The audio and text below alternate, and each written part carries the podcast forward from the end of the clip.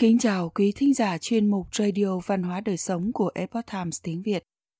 Hôm nay, chúng tôi hân hạnh gửi đến quý thính giả bài viết có nhan đề Thiện ác báo ứng, tội ác hoàn hảo bị vạch trần một cách kỳ lạ.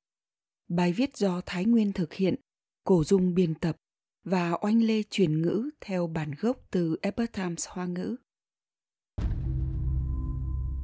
Tội ác giết người mặc dù đã được kẻ ác che giấu rất hoàn hảo, nhưng đến cuối cùng lại bị chính bản thân mình vạch trần một cách kỳ lạ. Tại sao lại như vậy? Pháp sư chỉ có thể trị tà ma, chứ không thể giải oán thù kiếp trước. Nghiệp báo theo sau những việc làm thiện ác luôn luôn khéo léo và chuẩn xác. Tự viết cáo trạng phạm tội. Vào thời nhà thanh, tống đốc tỉnh tứ xuyên tên hoàng thọ thần làm quan giám khảo kỳ thi hương ở huyện Vu Sơn thuộc miền đông thành phố Trùng Khánh, có hai anh em tú tài vương mỗ. Người anh ra ngoài làm ăn buôn bán, đã hơn 10 năm vẫn chưa trở về. Người anh thường gửi thư về để động viên em trai chăm chỉ học tập. Mỗi lần như vậy đều có gửi kèm theo tiền để em trai tùy ý sử dụng. Tình cảm anh em vô cùng sâu đậm. Người anh ở ngoài kiếm được rất nhiều ngân lượng, sau đó quay trở về quê hương tiền tài tích lũy được khoảng hơn 4.000 lượng bạc. Người em trông thấy thì rất ưa thích. Sau khi anh trai trở về không bao lâu, thì người em tổ chức một buổi tiệc lớn, mời bạn bè người thân đến để chúc mừng anh trai. Lúc này, quan khách đã tề tự đông đủ, mọi người cùng nhau vui vẻ chúc mừng. Tối hôm đó, người anh đột nhiên ôm bụng đau đớn chịu không thấu, lăn qua lộn lại trên giường. Khoảng một canh giờ sau thì qua đời. Người em trai ở trước mặt mọi người khóc lóc thảm thiết, liên tiếp dậm chân đấm ngực, đập đầu xuống đất ra vẻ không muốn sống nữa. Dưới sự khuyên giải của mọi người, anh ta mới bình tĩnh lại, sau đó lại bỏ ra trăm lượng vàng để làm đại Phật sự, siêu độ cho vong linh của người anh. Cũng trong năm này, người em trai tham gia kỳ thi huyện và kỳ thi phủ, thành tích đều xếp hạng đầu do vậy được chọn làm đồ sinh.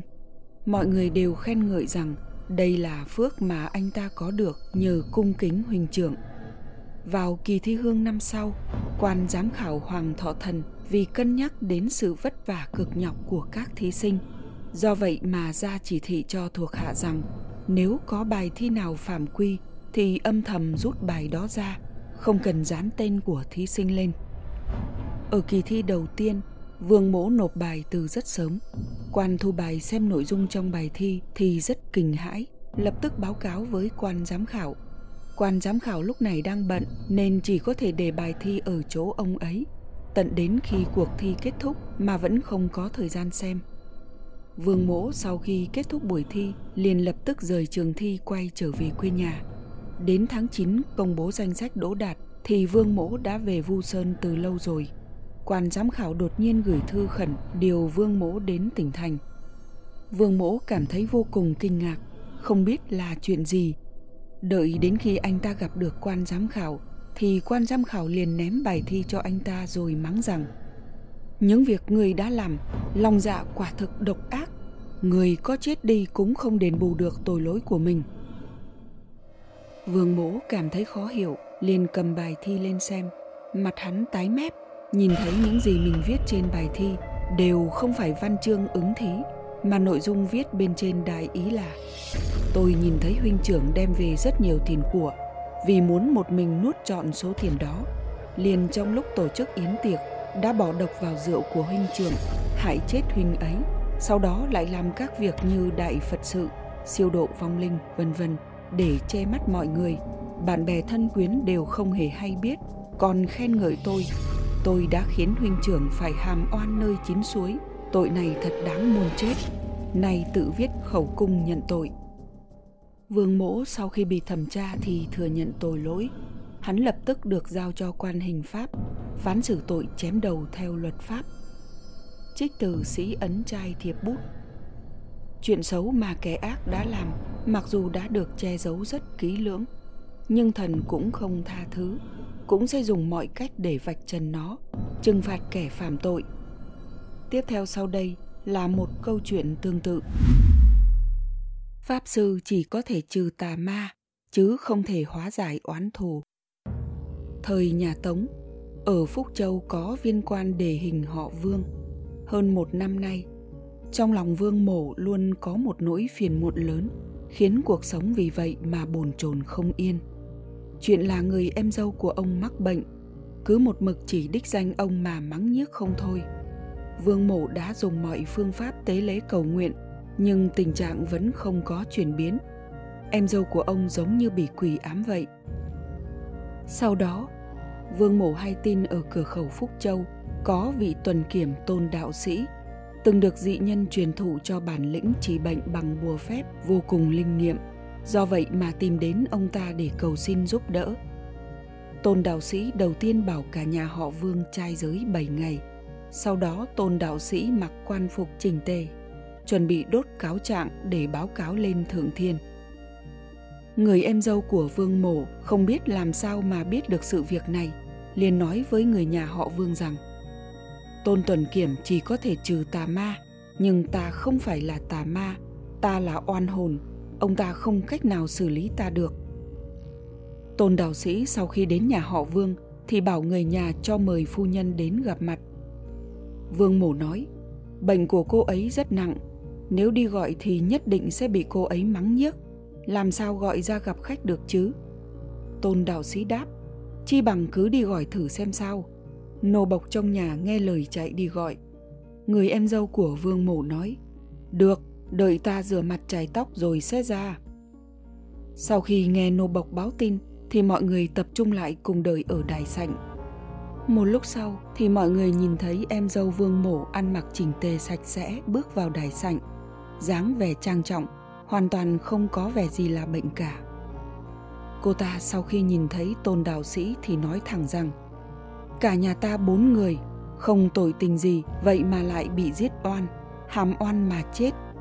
Ta đã kiện lên thượng thiên, món nợ này nhất định phải đòi, mong Pháp Sư đừng can thiệp. Nói rồi, người em dâu của vương mộ liền vạch phần áo trước ngực để lộ ra vết sẹo cho tôn đạo sĩ xem. Vết sẹo cũ kinh khủng đến mức không dám nhìn. Cô ta lại nói tiếp, đây là khổ hình mà kiếp trước ta phải chịu oán thù này làm sao buông bỏ tôn đạo sĩ khuyên bảo cô ta đừng tiếp tục dùng pháp thuật ma quỷ để nhiễm loạn nữa. Sau cùng, người em dâu của vương mổ cảm tạ, rồi quay trở về phòng. Tôn đạo sĩ nói ra nguyên nhân ẩn giấu đằng sau câu chuyện này. Ông hỏi vương mộ ông vẫn còn nhớ câu chuyện ở kiếm châu, nay là nam bình phúc kiến chứ? Vương mổ không nhớ ra là chuyện gì. Lúc này tôn đạo sĩ mở lòng bàn tay của mình ra cho vương mổ xem. Trong lòng bàn tay của ông viết tên của ba người. Vương mổ vừa trông thấy thì cúi đầu không nói được gì, thần sắc vô cùng sợ hãi và hối hận. Tên của ba người đó đều là những người đã chết tại Nam Kiếm Châu. Vương Mổ lúc còn làm thông phám tại Nam Kiếm Châu thì có biết ba người này. Trong huyện trực thuộc của Nam Kiếm Châu đã xảy ra một vụ án cướp. Vương Mổ đích thân đốc thúc binh sĩ truy bắt bọn cướp về quy án. Binh sĩ bắt được một cặp vợ chồng. Dưới sự khổ hình bức cung, hai người bị giết chết sau khi bị gán ghép tội danh. Người con gái xuất giá ở làng bên nghe nói cha mẹ bị giết thì chạy đến khóc than, đau khổ thống thiết trách mắng Vương Mổ thầm tệ. Vương Mổ nổi giận, liền giết luôn cả cô ấy. Cô gái lúc đó đang mang thai, vương mổ một lúc giết oan bốn mạng người. Tôn đạo sĩ lúc này mới nói với vương Mồ rằng, loại oán thù tiền khiếp này, pháp thuật của tôi không cách nào giải trừ được, chỉ có thể tạm thời hòa hoãn. Sau này nếu bệnh lại tái phát thì ông đừng tìm tôi nữa. Sau khi đạo sĩ quay về, thì người em dâu của vương mộ mới yên ổn được hai tháng. Sau đó thì bệnh tình lại tái phát. Vương mộ trong lòng có điều khuất tất, vì vậy cũng qua đời không lâu sau đó, bệnh của em dâu vương mổ từ đó cũng biến mất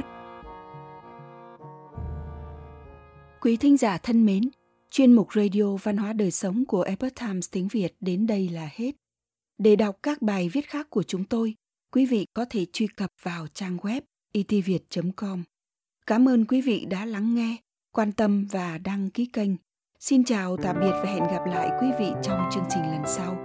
Kính chúc mọi điều bình an và tốt lành đến với quý vị cùng người thân.